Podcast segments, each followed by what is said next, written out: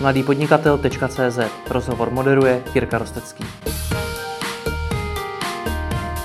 Zakladatel e-shopu s obalovými materiály topobaly.cz Dominik Řihák. Dobrý den. Dobrý den. Papíry, psací potřeby, obálky, folie, lepící pásky, sáčky, papírové krabice a podobně. To je jenom výcud z toho všeho, co prodáváte. Uh-huh. Není tento typ zboží to, co si raději zajdu koupit do nejbližšího papírnictví, než abych hledal na internetu a čekal, než mi to někdo doručí? To asi záleží na poměru cena výkon. Uh-huh. A záleží taky na tom, jak moc rychle to potřebujete. Když to potřebujete za pět minut, tak, eh, tak vám nic jiného nezbývá, než zaběhnout do toho papírnictví nebo spousta těchto věcí se uh, prodává i třeba v Hornbachu. Hmm. Krabice na stěhování, spousta věcí, lepicí pásky a tak podobně. Ale uh, v případě, v případě, že potřebujete jako, jako provozovatel internetového obchodu nebo nějakého podnikání, kde se ta spotřeba těch materiálů už jako trochu zvyšuje, tak rozhodně máte lepší nakupovat na internetu, protože my děláme právě poměr na výkon pro toho zákazníka eh, výrazně lepší, než kdyby si to záněl třeba v tom papírnictví nebo v tom, v tom hmm. Horbachu a podobně. Co to znamená poměr cena výkonu papírové krabice? Um, asi bych to asi bych to definoval tak, jak to se obvykle ten termín používá, že uh, když potřebujete skladové prostory na, na spoustu dalších věcí mimo ty papírové krabice, tak ta efektivita, která je potom promítnutá do té ceny toho zboží, je výrazně nižší. Takže ta cena zboží potom stoupá. Tomu rozumím, zajímá mě právě, jestli mám nakoupit u vás na e-shopu, hmm. protože to tam bude levnější, nebo co je ten hlavní důvod, proč mám nakoupit u vás a neběžet do Hornbachu? Ten hlavní důvod je, protože my se na to specializujeme. hmm Ten hlavní důvod je, že, že ta efektivita těch, těch cen a, a vůbec všeho se promítá do, do rychlosti dodání, do spolehlivosti, do e, šířky výběru, do toho, že zároveň ten výběr se snažíme i mnoha ohledech zužovat tomu zákazníkovi, tak aby netápal mezi tím, jestli si má vybrat takovou krabici nebo takovou krabici, když jsou ty rozměry stejné. A právě na tohle se zaměřujeme, abychom měli ty podle Paretová pravidla 80-20, hodně fungujeme, hodně jsme vybírali ten sortiment, hodně eh, volíme, jestli nějaké věci do té nabídky zařazovat nebo nezařazovat.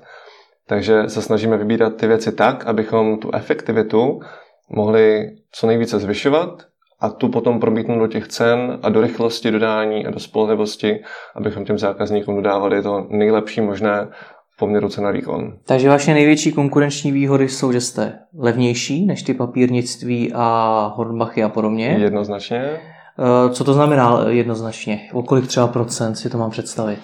Myslím si, že v porovnání třeba s těmi Hornbachy, tak eh, to může být dvojnásobek, trojnásobek, na některých věcech možná i čtyřnásobek. Takže jste čtyřikrát levnější až. Může být. To, to, už, to už eh, jsem řekl jako Eh, extrémní situaci, ale může se to stát. Potom ten, tom, ten výběr toho sortimentu, který mm. nabízíte, pod tím si máte představit, co, kolik máte třeba druhů papírových krabic. Druhů papírových krabic? Jestli to víte z hlavy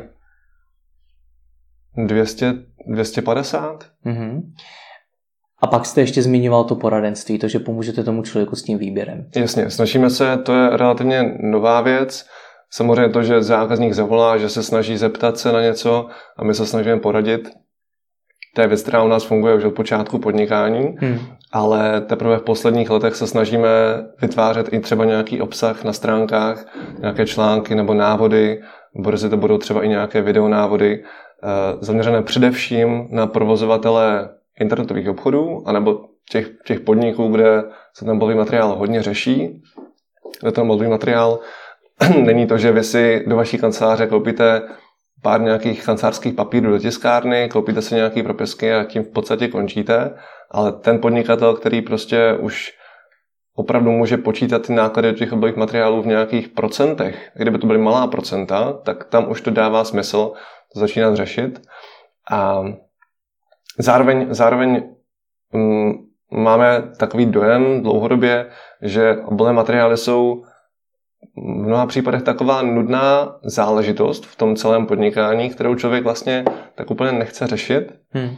a, a zároveň je to věc, která když ji potom nemáte, když vám to dojde, nebo, nebo se stane, že vám dodavatel dodá něco špatného, tak jste jako kdyby na bodě, kde se zaseknete a nemůžete zasílat zákazníkům svoje zboží, nebo nemůžete vyrábět, nebo těch, těch důsledků může být opravdu hodně a ty, a ty, a ty finanční následky můžou být pro ty, pro ty firmy docela zásadní. Hmm.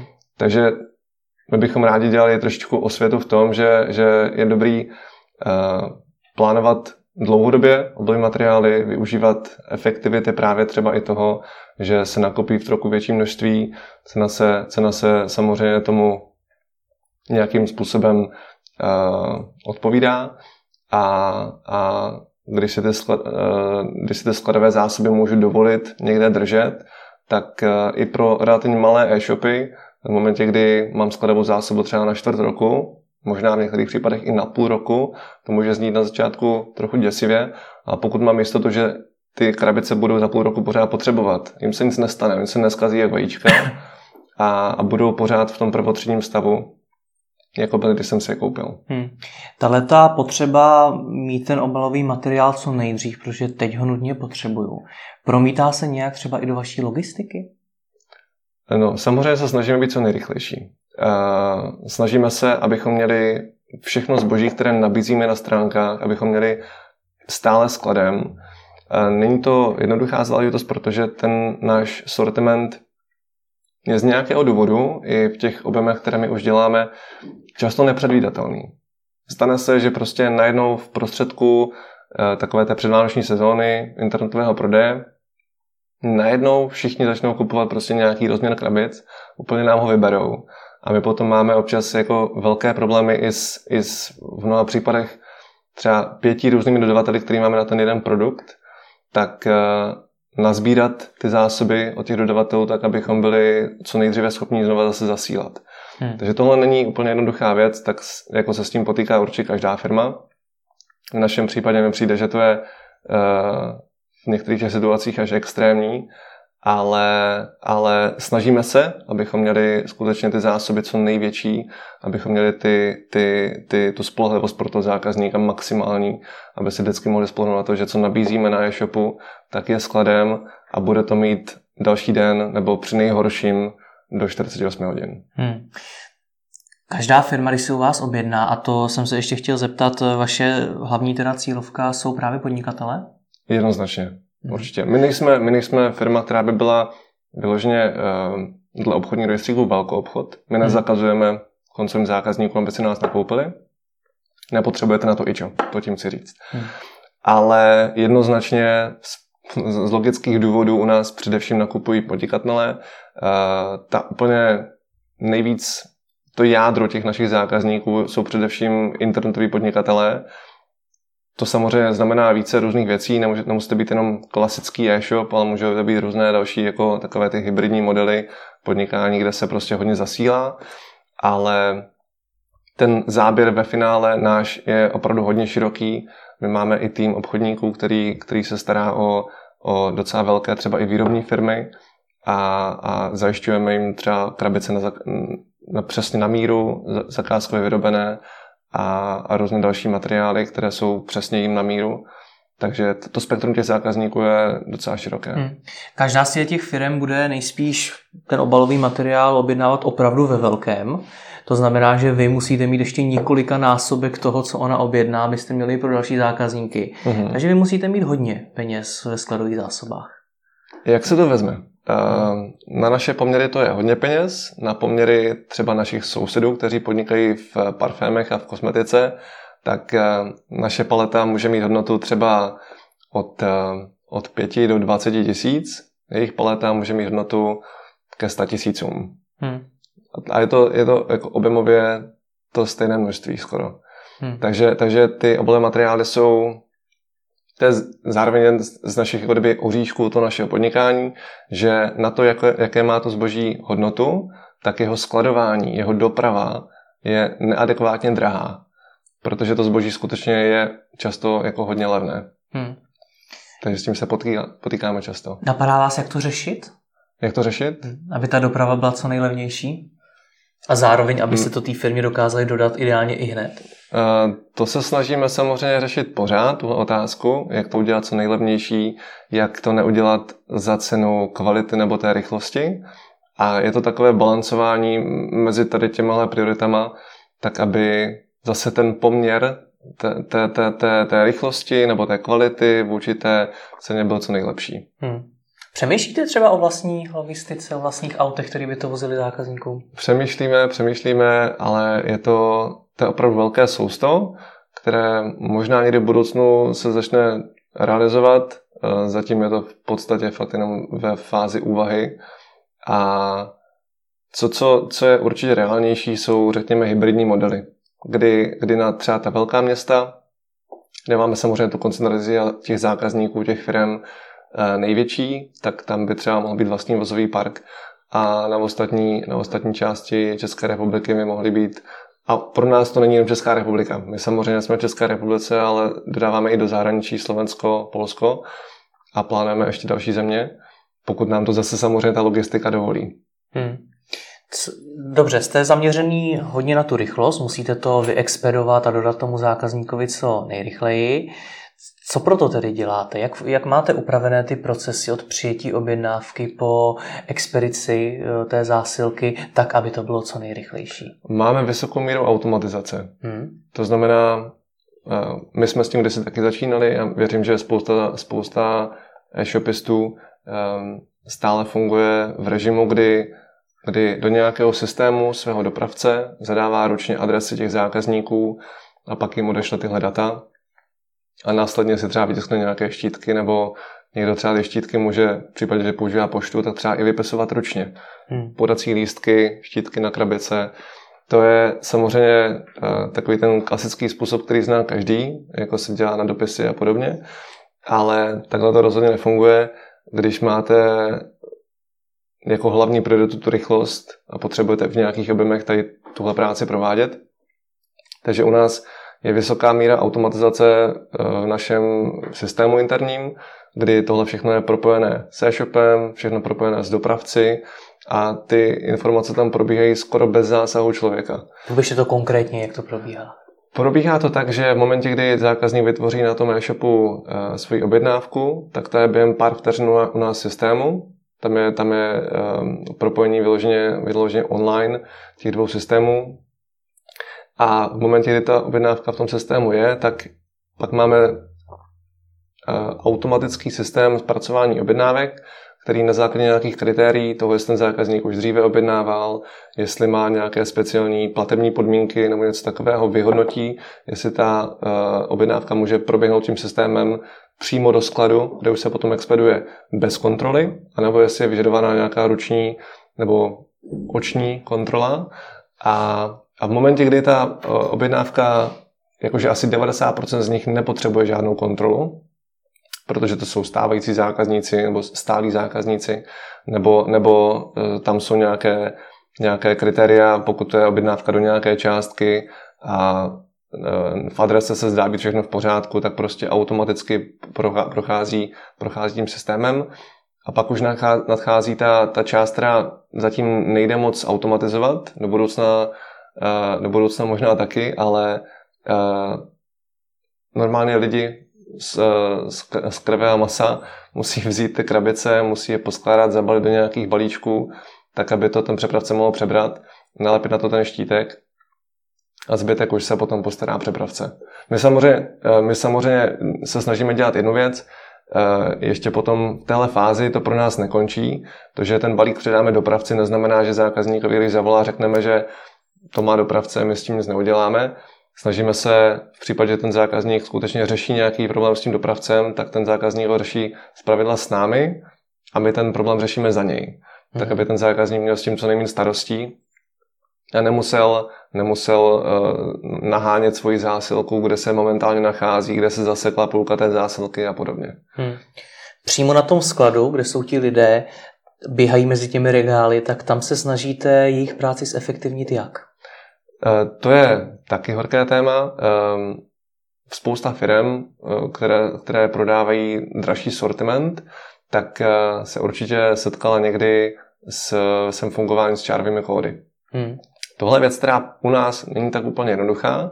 My tenhle systém musíme vlastně vytvářet úplně z ničeho, protože právě kvůli té nízké hodnotě, nízké ceně těch, těch samotných materiálů, tak ti výrobci nestrácejí při té výrobě čas tím, že by ty čárové kódy na to zboží dávali v mnoha případech. Mm-hmm. Takže my musíme vymýšlet hybridní systémy, které právě teďka dáváme postupně do provozu, eh, kdy, kdy čárové kody, kde bychom měli lepit na každý kousek té krabice, jako to jsou statisíce, statisíce krabic eh, v každém regálu, a těch regálů tam jsou desítky, tak, eh, tak statisíce krabic polepovat čárovými kódy, prostě to je, to je manuální práce, kterou kdybychom tomu věnovali, tak ta, ta cena se nedokážu ani říct, možná z 1,5 násobí nebo něco takového.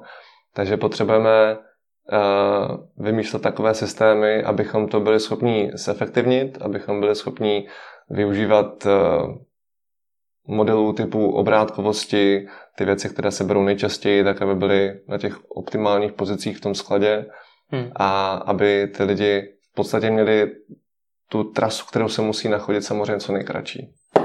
A máte už teda něco vymyšleného? Máme to vymyšlené, trvalo nám to asi, už by řekl, skoro dva roky a stejně to bude evoluční řešení, což se nám ověřilo, jakože spíš než dělat nějakou revoluci v tom skladě, tak je lepší evoluce, protože tak se aspoň nestane to, že byste ten sklad celý jako zamrazil v nějakém stavu, kdy, kdy se něco rozbije a, a nebude to dobře napravit. Takže, takže co my budeme dělat, je, je zase z velké části automatizované řešení s nějakými tablety na zápěstí našich zaměstnanců, která bude navádět po tom skladě, po těch, po těch pozicích, ale tak, abychom zase neplýtvali čas, tak, eh, tak nemůžeme do toho kombinovat ty čárové kódy, takže budeme muset vymyslet nějaký hybridní systém, jak, eh, jak tohle vyřešit bez těch čárových kódů. A víte už, kdy to nasadíte? Já věřím, že takhle, my musíme v příštím roce. Mm-hmm. To je jako v podstatě jednoduché kritérium, protože uh, v příštím roce to musíme spustit, protože se dostáváme do objemu už nad 100 milionů korun obratu a, a ten objem toho pohybu, ta, ta obrátkovost toho celého skladu momentálně už uh, tak našponovaná, že prostě to musíme v příštím roce spustit a, a nebo bude mít opravdu velké problémy. Hmm. Jedna věc je vymyslet to, jak to udělat, že by lidi mohli mít na zápěstí tablet a podobně. Mm-hmm. Druhá věc je mít v tom i tu ekonomiku, aby to bylo bez eh, z hlediska peněz přijatelné řešení, aby vám to pomohlo. Samozřejmě. Jak tohle to dáváte dohromady? Jak to celý propočítáváte? Um, to propočítání ve finále není až tak složitá věc, protože uh, máte počet zaměstnanců, víte kusovou cenu nějakého toho hardwareu, víte kusovou nebo kusovou licenční cenu toho softwaru, firma, která tyhle uh, systémy dodává, tak vám řekne, kolik bude zhruba stát ta, ta implementace, to, to, to spuštění toho celého systému, protože tam bývá často uh, nutná spousta analýz. A nevím o žádném uh, systému, který by byl schopný to, co my potřebujeme splnit, tak aby ta analýza nestála ve stovkách tisíc korun. Hmm. A to stejný platí potom i o tom hardwareu a to stejný platí i o těch licencích jako takových.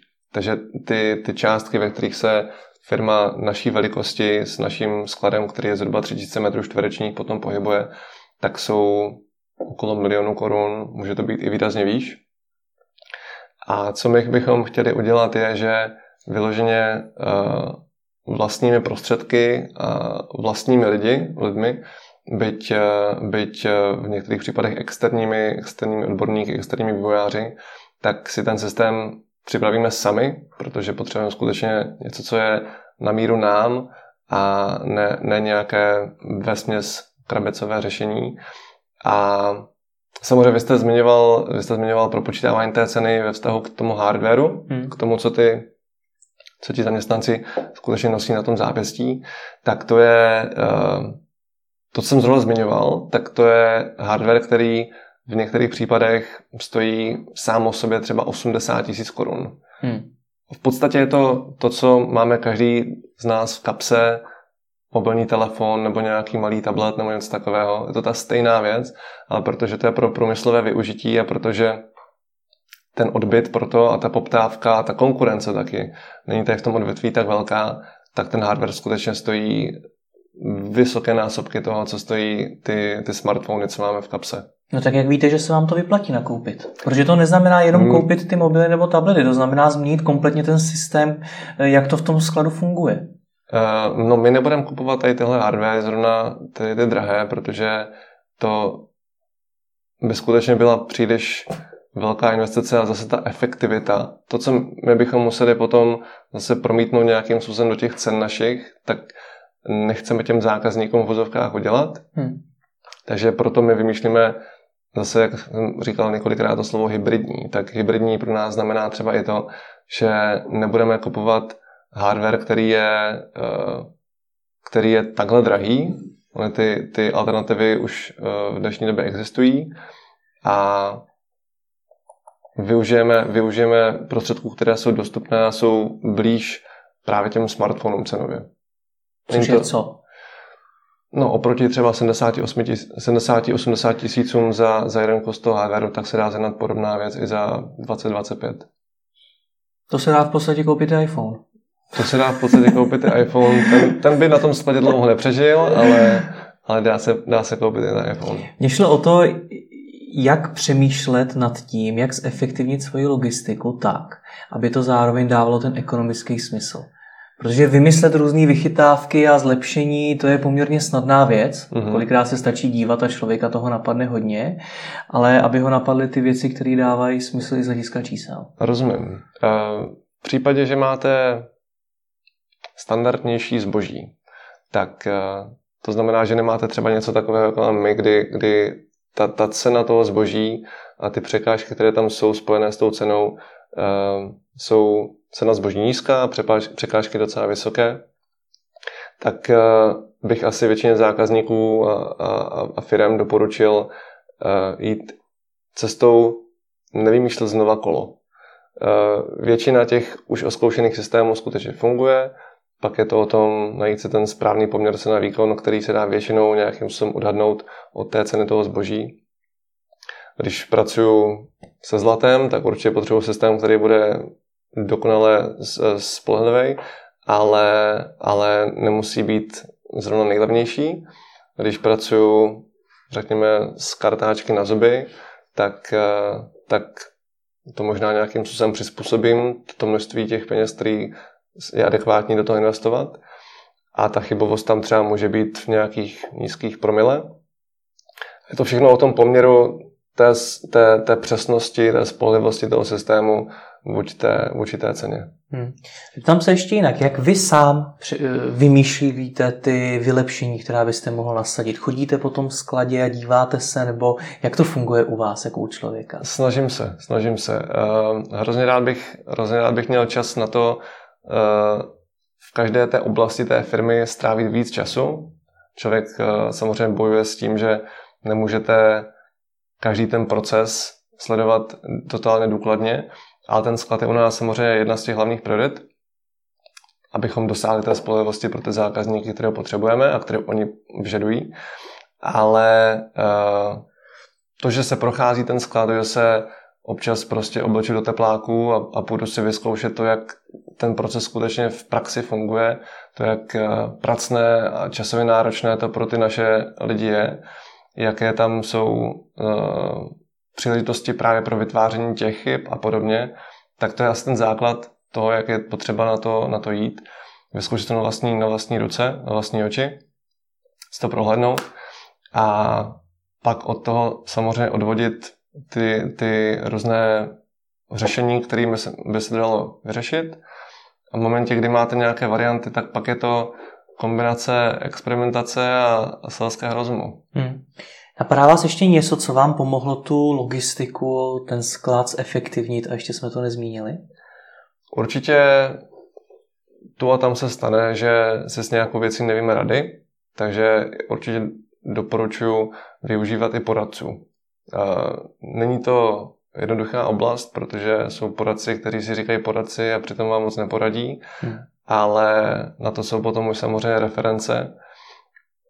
A jak ve skladě, tak i v různých jiných oblastech našeho fungování pravidelně využíváme poradců na to, abychom s problémem, se kterým si jednoduše nevíme radi sami, anebo by nám to trvalo příliš dlouho, tak najdeme nějakého poradce, který nám, nás nějak inspiruje, poradí nám, jakým způsobem bychom ten problém mohli vyřešit. A co to je za poradce? To je, existují poradci na logistiku e-shopu? Jednoznačně, uh-huh. určitě.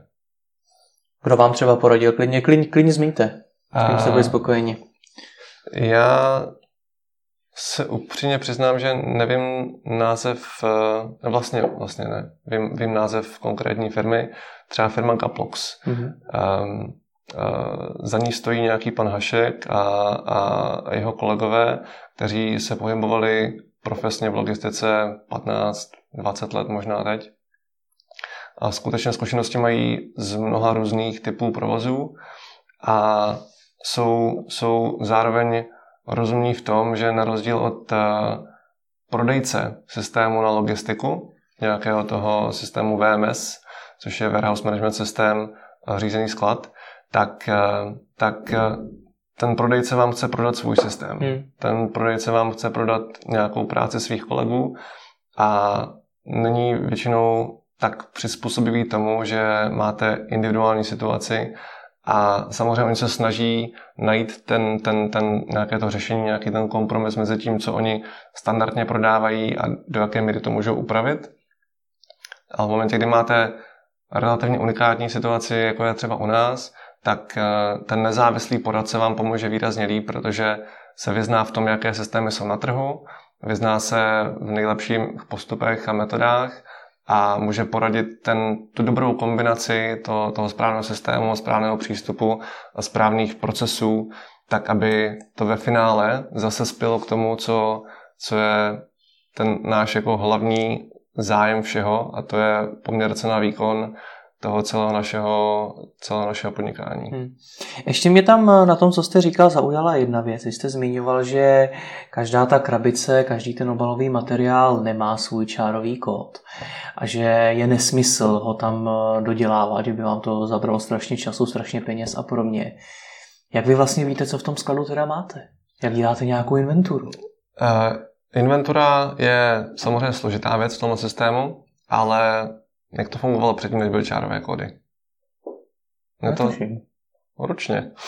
Takže všude máte napsáno, tady je ještě 10 krabic, někdo vezme dvě, škrtne to na 8? Uh, ne do téhle míry, protože zase pracujeme s uh, optimalizací toho poměru cena výkon, jednoduše řečeno, kdy, kdy uh, operujeme s tím, že, že kdybychom každý kousek takhle někde jako zapisovali na, na, na samostatné papíry, ty papíry se budou ztrácet a podobně, tak eh, by ta efektivita šla hodně dolů.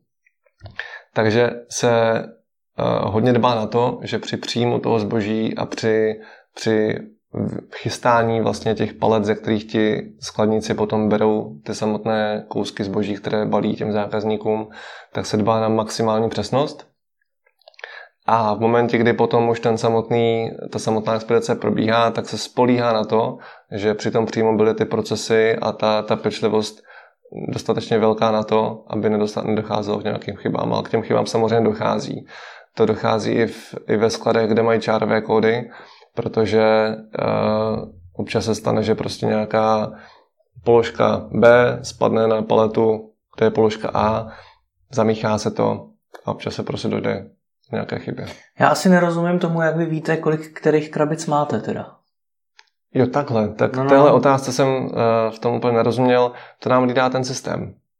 Takže my samozřejmě, my samozřejmě víme dle systému, kolik máme kusů, které položky skladem a ten systém tohle dokonce říká i těm zákazníkům, protože my publikujeme na, na stránky v online režimu, to znamená v reálném čase, kolik těch produktů aktuálně zbývá na tom skladě. Ono to není to tak, že bychom těm zákazníkům říkali pokuse přesně, jak to, jak to postupně jako kdyby ubývá, ale jsou tam informace, které jsou pro ně stěžení k tomu, aby věděli, jestli prostě můžou objednat 100 kusů anebo jestli už tam těch 100 kusů není. Hmm.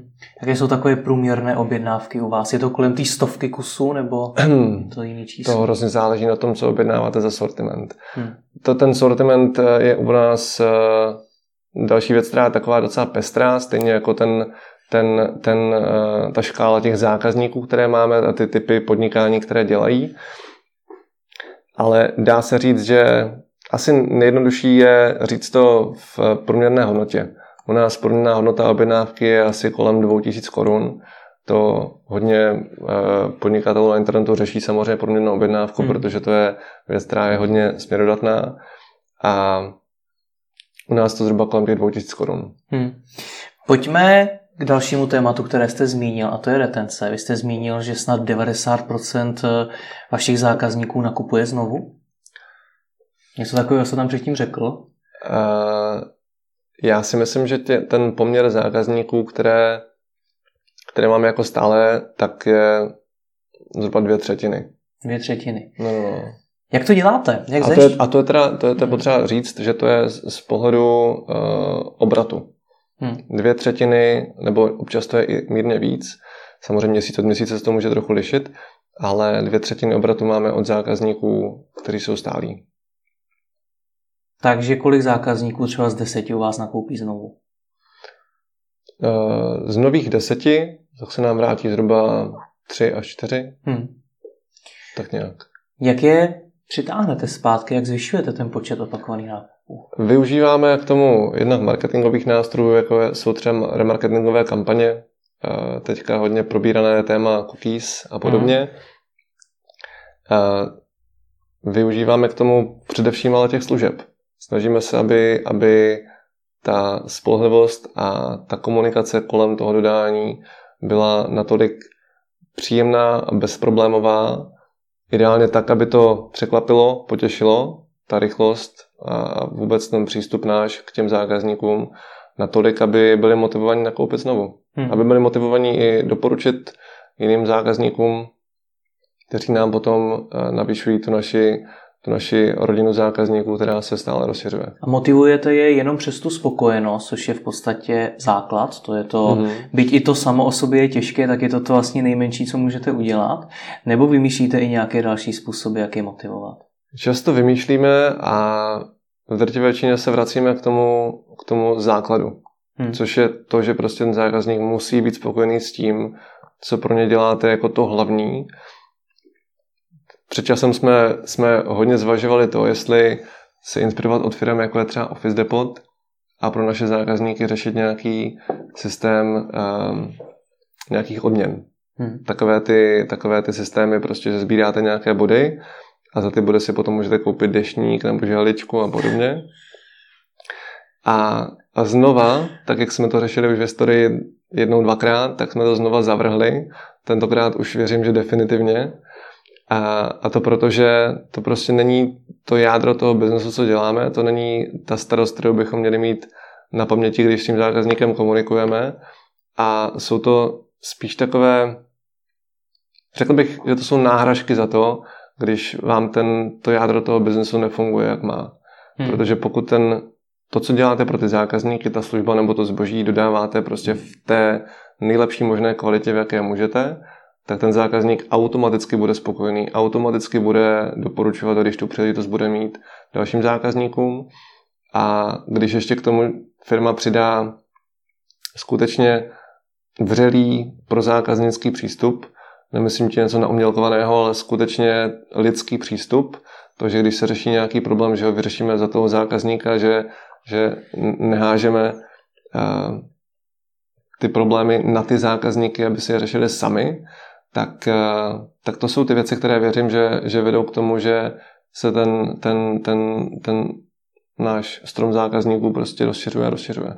A došli jste někam dál z hlediska toho, kdy konkrétně toho zákazníka znovu oslovit, protože předpokládám, že když teďko nakoupil uh, paletu krabic, takže mm-hmm. asi není potřeba ho rovnou druhý den masírovat s tím, jestli se chce koupit ještě něco dalšího. Je to... V případě vašeho sortimentu. Tedy. Jasně. Uh, tohle je zase jedno z uh, momentálně pro hodně e-shopistů žavých témat, právě kvůli uh, cookies, GDPR a podobně. A to jsou tady možnost, tyhle jako inovativní možnosti sledování těch zvyků toho zákazníka a nějaká, nějaký způsob predikovat to, kdy ten zákazník bude znova potřebovat ten nákup udělat a jako kdyby ho jenom s mírným předstihem předběhnout a oslovit ho s tím, aby, aby ten nákup zase udělal u nás. A jednak je to docela invazivní, takže já se přiznám, že osobně tady tyhle příliš velký bratr systémy nemám moc rád, ale hlavně je to i hodně těžké tyhle věci skutečně v našem biznese rozběhnout tak, aby těm zákazníkům pomáhali a nejenom otravovali, protože každý ten zákazník má trošku jinou míru spotřeby, trošku, jinou, uh, trošku jiné zvyky v tom, kolik si toho zboží objedná na svůj sklad, aby potom postupně odebíral. Takže můžete mít zákazníka, který si objedná obrovské množství, ale za týden jde znova, protože prostě má velkou spotřebu. A můžete mít zákazníka, který si objedná jenom za půl roku a predikovat, kdy toho zákazníka oslovit, tak aby na to nezapomněl, že jste ho oslovili. To je, to je opravdu velký oříšek. Hmm. Snažíte se nějak aktivizovat ty těch sedm z deseti, ty, kteří u vás už po druhé nenakoupí? Určitě. To, jsou, to, jsou, to je ten základ. To si myslím, že by měl dělat každý e-shop uh, remarketingové kampaně. Prostě jednoduché, nepříliš invazivní, připomínání s tím zákazníkům. Věřím, že v dnešní době je to prostě to minimum, co, co by se mělo udělat. A funguje to, protože vy jste de facto B2B e-shop, máte, máte zákazníky firmy, které to nakupují ten mm. obalový materiál k sobě na sklad. Funguje v něčem takovém remarketing? Krásně. Opravdu? Jo. Já věřím, že, to, že remarketing funguje v podstatě na úplně jednoduchém principu, že tam jsem jednou nakoupil, tak to zkusím znova. Hmm. Pokud nemáte jako zákazník katastrofální zkušenost, takže vidíte to stejné logo, které jste už jednou viděl, tak ta šance, že tam nakoupíte znova, je, věřím, ve většině oborů velice slušná. Hmm. Jak se obecně dělá marketing v B2B? Co všechno děláte pro to, abyste přivedli nový zákazníky? Asi, asi jako hlavní se řeší především to, kde se ti naši zákazníci koncentrují. No a to teda předbíhám, protože to hlavní je si vůbec určit, kdo ten zákazník je. Já jsem na začátku zmiňoval, že našimi hlavními zákazníky jsou v internetu podnikající subjekty. Já to říkám takhle obecně, protože on to nejsou je, jenom e-shopy. je docela obecné a nejsou to hmm. jenom e-shopy, ale zároveň to můžou být všechny firmy. Ale kdybychom dělali marketingové kampaně, řekněme old school, nějakým, nějakým, nějakými letáčky do schránek na všechny firmy, které existují v České republice, kterých je asi 300 tisíc dle obchodního rejstříku, tak tam by ta efektivita asi nebyla příliš velká. Hmm. Takže my se uh, snažíme zaměřovat zase znova, uh, aspoň v našem stádiu fungování naší firmy, nejsme na začátku, ne, nerozjíždíme ten biznes uh, od ničeho, z nuly, tak se snažíme zaměřovat zase znova na to, abychom měli ty doporučení od těch zákazníků, aby ta služba jako základ fungovala co nejlíp. A ten marketing by měl k tomu samozřejmě přespívat, ale v našem případě to znamená to, že se snažíme těm zákazníkům nabídnout něco víc ve formě nějakého obsahu na našich stránkách, ve formě kvalitních popisků a toho, že se u nás něco dozví, co jim může pomoct v tom jejich podnikání nebo v jejich zasílacích potřebách. A, a pak to jsou standardní nástroje marketingu, jako jsou PPC kampaně, hmm. remarketing. K tomu rozumím. K tomu obsahu. Co se dá vytvořit za obsah v případě obalových materiálů, krabic a podobně? Taky jsme se s tím docela dlouho lámali hlavu, ale momentálně se zaměřujeme na, na především ty internetové prodejce, zase znova, pořád dokola to stejné, a těm se snažíme připravit obsah takový, kterým nějakým způsobem zlepší jejich fungování nebo zvýší jejich efektivitu. Jedno z témat, které třeba jsme řešili relativně nedávno, je, že jsme eh, popisovali zákazníkům, jak snadné to je si třeba zařídit eh, brandingové lepicí pásky nebo krabice. To je věc, která eh, je určitě velice silným nástrojem marketingu, protože ten balíček je to, co vlastně ten zákazník v mnoha případech má jako ten poslední potenciální kontakt s vámi jako tím prodejcem. Hmm. A za předpokladu, že, to, že ten, ten, ten, ten, ten obchod proběhl nějakým způsobem normálně. To znamená, ten zákazník nebyl ani obrovsky potěšený, ani, ani obrovsky nespokojený, tak, eh, tak ta krabice nebo ten, ten obal, ve kterému ten, to zboží přijde, může být tím jako kdyby posledním kontaktem, kdy se snažíte toho zákazníka nějak motivovat na to, aby, aby vám zůstal věrný, a nebo ho třeba i vyzvat k nějakému konkrétnímu kroku. Hmm. Ta lepicí páska může říkat úplně cokoliv se vymyslíte a když tam budete mít napsaný, řekněme, kód kuponu a budete nakupit zas, proč ne? Pro hmm. některé typy uh, internetového prodeje to může fungovat takhle jednoduše. Předpokládám, že to je, to je ta součást té osvěty, uh, o které jste předtím mluvil. Co dalšího ještě těm podnikatelům chcete v rámci práce s obalovým materiálem říct a v čem je třeba ještě chcete inspirovat nebo co podceňují? Um, co podceňují? Těch věcí by se dalo říct je celá řada. Hmm. Na druhou stranu je taky potřeba říct, že Česká republika celkově čeští internetoví podnikatelé jsou, jsou, jsou, jsou skvělí. Jako internetový obchod v České republice je na, na skvělé úrovni, takže my uh, rozhodně neradíme firmám typu Alza a takové ty známé české shopy, ty to dělají mnohem líp než my. Ale snažíme se inspirovat uh, takové ty menší střední e-shopy, které prostě ještě mají něco, co by mohli z těch obalových materiálů vytěžit ať už to je marketingově, jak jsme se třeba bavili o tom, o tom brandovaném obalovém materiálu, anebo s tou, s tou efektivitou. A v poslední době se taky hodně zaměřujeme na, na ekologii. Je to věc, kterou jsme dřív uh, neřešili na prvním místě, ale teď se dostává opravdu mezi top priority.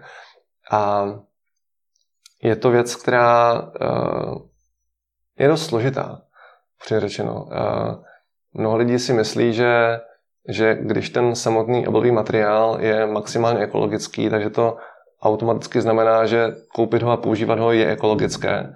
Ale v některých případech to může být situace, kdy ten obalový materiál uh, je třeba náročný na výrobu. Může být, může být obalový materiál, který sám o sobě, řekněme jako plastová lžička, tak může být, uh, může být sám o sobě rozložitelný v přírodě, můžete ho v úzovkách zahodit v lese a nic se nestane a možná tam ještě něco přihnojíte. Hmm. To je skvělý, ale to ještě samo o sobě neznamená, že, že ten celý životní cyklus té lžičky nebyl na začátku, když vznikla, v podstatě jako negativní ve smyslu, ve smyslu nějakého přínosu eh, k životnímu prostředí, protože výroba některých těch ekologických obalých materiálů je v mnoha případech dost náročná. Takže um, v tomhle teprve začínáme, ale, ale je to věc, které se chceme hodně věnovat. Už dlouhou dobu máme, máme velice zodpovědné dodavatele, takže už dlouhou dobu drtivá většina našich materiálů, které prodáváme, tak jsou z obnovitelných zdrojů, z recyklovaných materiálů a sami jako provoz naší firmy se snažíme maximálně recyklovat. Třeba i to, že využíváme krabice, které nám eh, posílají dodavatele na to, abychom znova zabalili zboží. Nejenom, že si tím šetříme náklad do jisté míry, ale využíváme ten materiál znovu, což doporučuji všem firmám, pokud to nejsou, řekněme, krabice, které už eh, se, se vzhledem k jejich podnikání jednoduše nehodí zákazníkům posílat, protože by s tím dělali špatné jméno, hmm. tak to eh, využívání, znovu využívání obalových materiálů je velice dobrá politika z ekologie. A samozřejmě, jak bude pokračovat doba, tak těch obalových materiálů, které budou nejenom ekologické sami o sobě, ale i ta jejich výroba bude šetrnější k tomu životnímu prostředí, tak jich bude víc a víc. A my bychom rádi vedli v rámci České republiky v tom, v tom rozšíření tady téhle, téhle informace a těch samotných materiálů potom mezi, mezi české podnikatele a české internetové obchody. Hmm. Takže když mi na závěr řeknete ještě pár tipů pro ty, co poslouchají ten rozhovor, eh, jak můžou ještě víc a co můžou ještě navíc vytěžit právě z těch eh, obalových materiálů, mm-hmm. tak eh, co byste řekl? Řekl bych, že je to zase ohledání nějaké rozumné rovnováhy. Jako to je vlastně v vašem podnikání od začátku stále a ve všem, tak věřím, že i pro mnoho jiných podnikatelů může být to hledání rovnováhy složité, ale doporučil bych eh, podívat se na inovace, které jsou, které jsou v mnoha případech v obalových materiálech nenápadné a, a k těm zákazníkům nebo k těm firmám se dostávají některé docela pomalu. Eh, asi bych vypíchl jeden konkrétní produkt, který eh, brzy asi zmizí z našich, z našich skladů a z našich zásilek. A to je boblinková folie. Taková ta typická věc, kterou každý zná. Eh, ona se docela špatně vyrábí v ekologickém provedení a nahrazuje ji teďka velice oblíbený produkt, který říká se mu mnoha názvy, vyrábí to mnoho firm, ale jsou to vzduchové pouštářky, hmm.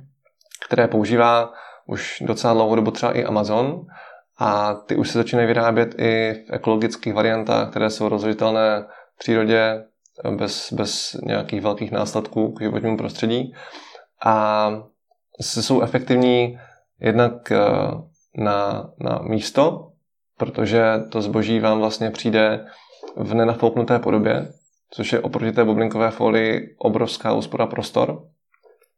Dělá se to, jak jsem zmiňoval, v té variantě ekologické, takže dopad na životní prostředí je jeden z těch nejlepších možných, co, co se dá mezi obalovými materiály najít. A zároveň uh, to i dobře ochrání to zboží a zákazník oproti takovým těm, takovým těm uh, fixačním tělískům. Otevřete krabici a vám se vysype hromada nějakého materiálu, takový ten drcený polystyren a podobně. Tak zákazník prostě vyndá tři poštářky, které mu krásně ochránily jeho zboží, které si objednal, propíchne, hodí je do ekoplastu a má hotovo. A řešení tohoto typu, kdy to je uh, efektivní na logistiku, předtím taky samozřejmě na tu výrobu a na to používání i pro ty internetové podnikatele, tak tohle bych doporučil hledat.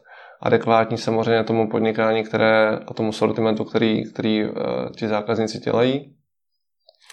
A hledat tu rovnováhu mezi tím podnikáním, tím životním prostředím a, a, a jejich zákazníky.